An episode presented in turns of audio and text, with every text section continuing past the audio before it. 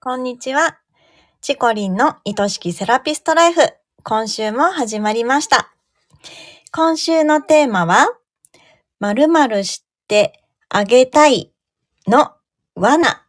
はいどんな罠ですかねお願いします。はい、ありがとうございます。えーゆりりんはあのついついお客様のために無理して頑張りすぎちゃうことってありますか？うーん、うん、そうだね。でも頑張っちゃうところはあると思う。うん。ある？うん。なんか、ああ、ちょっと今日体しんどいなーとかって思って、うん思った時とかも、あ、でもご予約入ってるし、はい、頑張って頑張ってってこうね、うんうん自分に喝を入れたりね。うん。ねえなんかあのー本当は今日は休みたかったのにお客様から今日空いてますかって言われたら、ああじゃあうん。もう開けちゃったりとか、あのうん。なんか、施術もめちゃくちゃこう、体が凝ってて硬いお客様とかのために、うん時間を大幅にオーバーオーバーしてね、頑張ってうんうん隠そうとしちゃったりとか、うん。あとはなんか、開業してからずっと同じ金額でうん。出て、だんだん割に合わなくなって、うん。うん。あの、やっぱ自分も技術力とかレベルアップしていくし、お化粧品もレベルアップとかしたり、あとうはんお客様の数がどんどん増えていく中で、この金額でこんだけってちょっとしんどいなって思ってきてるけど、うんずっと来てくれてるお客様を大事にしたいから値段上げたいなとかね。うん。うん。まあそういうの結構あるかなと思うんですけど、あ、そうだ。今日、うん悪い ごめんね。あ、そうだ。あの、まるまるしてあげたいの罠を3つ話したいんですよ。うん。あ、三つね。うん。うん。で、それの1個目が頑張りすぎの罠で、頑張りすぎの罠。うん。はい。はい。最近お話ししたセラピストさんは、1ヶ月ぐらい休みを取ってないっておっしゃってました。うん。働きっぱなしってことそうなんですよ。うん。お客様から、疲れてないって聞かれたり した。おおそう様から。そうそう。顔に出ちゃったりね。うんうん。ね、あの、まあ、お客様の期待に応えたいっていうのは本当素晴らしいことなんですけど、実はその気持ちの裏側には不安が隠されている場合があるかもしれないです。うんうんうんうん。なんかお客様の期待に応えないと離れていっちゃうんじゃないかとか、うんこう頑張ったらできることをやらない断るって自分はダメな人間になるんじゃないかとか、うんあとはやっぱお金の心配とかね。うんうん頑張ってる原因が本当は自分の不安なのにうん不安が原因で頑張ってるのにお客様のためにっていう風に自分を騙し騙してしまってるんですよね。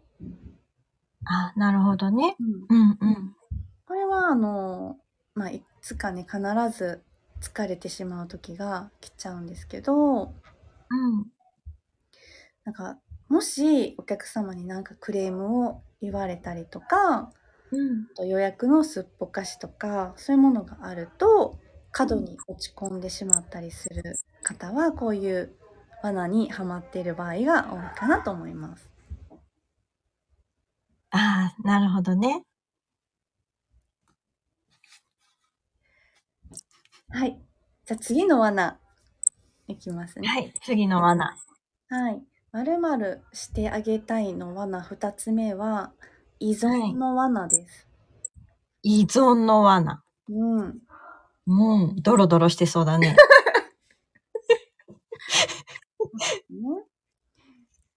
あのお客様を救ってあげたい、この痛みを取ってあげたい、痩せさせてあげたいとか、うんあのセラピストである以上ある程度こういう気持ちって必要なんですけどでもこういう気持ちがありすぎるとちょっと危険なんですよ。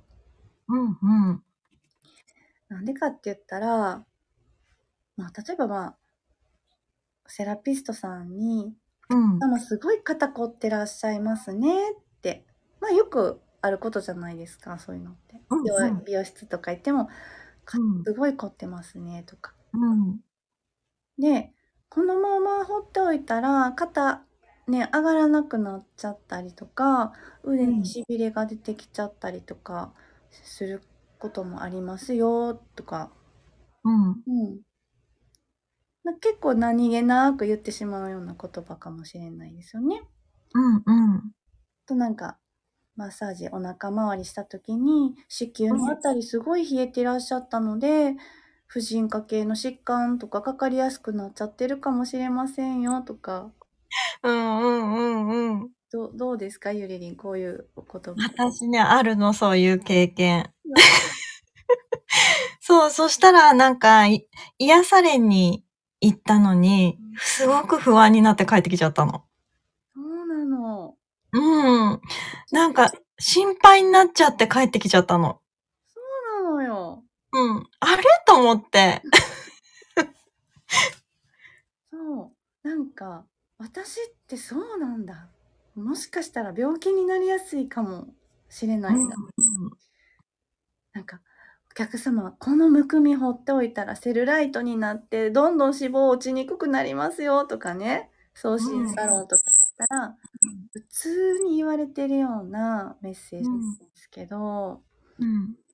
これってともすればお客様が自分の体を信頼できなくなるきっかけを与えてるとも思いませんか思いますね。ねうん。でも私たちはもうただのセラピストでどんだけ体のこと勉強してたとしても医師ではないので絶対に診断をしてはいけないですしうん。仮定をすることもしちゃいけないんですよ。うん。うん。うん、でプラセボ効果っていう言葉があるように人って思い込みで健康になったり病病気になったりしてしまうものなんですよ。なので、まあ、いくら本当楽にしてあげたいからだったとしてもね治療とかしてあげられるわけじゃないしうん。あのやっぱそういう言葉を無責任に言うことによってお客様をより苦しめてしまうこともあるかもしれないっていう自覚はしといた方がいいですしちゃんとうん。自分はセラピストなんだただのセラピストなんだっていうできることとできないことの線引きっていうのは本当にしておかないといけないんです。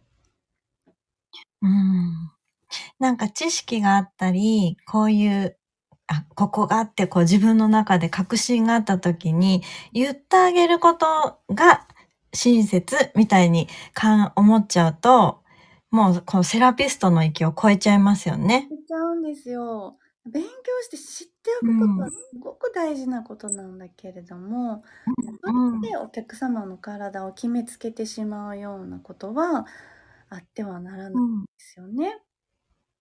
うんうん。うん、なので、あの仮に自分がお客様としてどっかサロン行ったり、まあ、整体行ったりなんか行ったりした時にそういうこのままだと危ないですよって言ってくるような人がいたらちょっと危険やなって思って離れた方がいいですね。うんうんうん。まあ依存させるための罠、まあ、本人が意図してるかどうかは別として、うん依存うすんうんるようなものになるので気をつけましょう。うんはい。では次3つ目ですね。はい次3つ目の「まるしてあげたい罠うん。」ですけどそれはうん。もうもらっちゃう罠です。 もらっちゃう罠。セラピストさんと会話していると時々うん。もらっちゃえへんって聞きません聞く聞く。聞きますよね。うんあの何をって多分 あの一般の方とか何をって感じだと思うんですけどうんあやった私もらっちゃうんですよねとかね、うんうんあのまあ、逆にちょっとエネルギーを吸い取られちゃうんですよねっていう、あのセラピストさんがいらっしゃるんですよ。うんうんでそれはなんどういうことが起こってるかっていうとあの、うん自分のエネルギーをそこにうん注ぐことによってうん自分のエネルギーがまあ目減りしてる状態ですよね。うんうん自分の電池を使ってお客様を充電してあげたから自分の充電が減ってる状態。うんうんうんまあ、これを、まあ、もらっちゃうとかうん吸い取られちゃうっていうような言い方をしてるんですけど、うんうんまあそのもらっちゃうって言ってる人たちの多くはうん自分はすごく繊細でうん感じ取りやすい人だからうんうん、そのお客様のしんどさを受けちゃうんだよねっていう理屈でもう自分をなんかこう信じてるわけです。うんうん、まるでお客様のあのしんどい部分が自分の中に入ってきて自分がしんどくなってるかのような言い方をされてるんですけども、うんこれは思い込みなんですよ。思い込みなんだ。思い込むこういうことをあの言ってる方はあのうん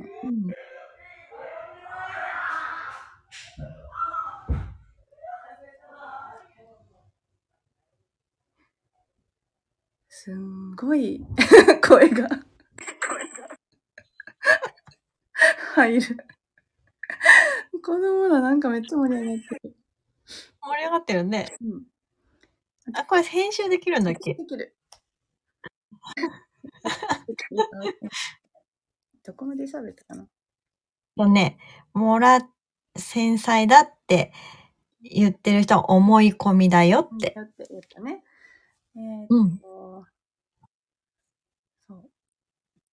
そう、だから、あの、まあ、思い込みなんだっていうことに、まず気づくっていうことがすごく大事。うんそれが自分を守るバリアにもなる。うん、思い込みだと、こう自分でちゃんと理解して、そう、それは違うよって思うことで、まず一旦バリアが張れるそ。うそうそう。人かうら、そのしんどい部分が自分の中に入ってくるとか、うん自分のエネルギーをお客様が吸い取っちゃうとかお客様の邪気をもらっちゃうとか、もう全部思い込みなので、そんな簡単に、あの、うん。そんそういうことは起きない。うん起き。ないんです。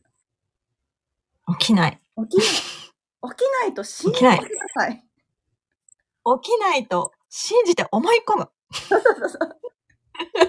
そうなんです。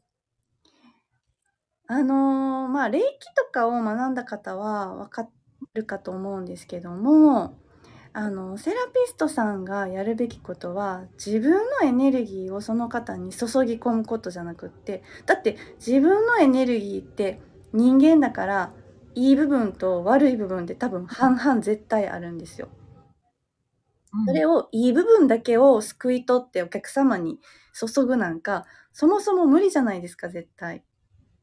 どんだけ器用かってことですよね。すごい器用だなってなりますよね。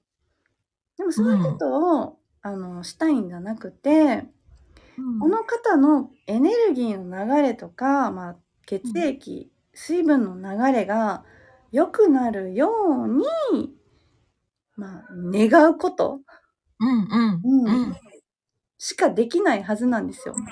流れろ、流れろってね。そううん。それと自分のエネルギーの増減は無関係なんですよね。うんうん。もちろん自分が体調悪いとか、すごく今落ち込んでるとかの時に施術してもいい施術ができないっていうのは当たり前の話ですけどそれとこれとはまた全然違う話うん元気な状態であるならば、うんうやっぱり丁寧に体の隅々まで触ってお客うん様の体の状態が良くなるようにって願いながら施術をすることしかできないはずなんですよね。うんうん、それによって多分流れが良くなっているだろうんうっていう思い込みをすること、うん流れてるという思い込みですね。な良のくでなってるって。うん。こういうことうんこの人を助けてあげたいもっと楽にしてあげたいもう自分の全てを捧げたいって思う人はもう勝手にもう吸い取られてる気がしてきちゃうので気をつうんけてほしいなと思いました。うん頑張り、頑張るところをちょっと変えると、うんまた体の疲れも違うかもしれないですよね。そうなんですなんかうん。が大好きだなとか楽しいなって言ってる人ってそのもらっちゃうとか言わないです絶対。うんうんうんん。確かに。うん。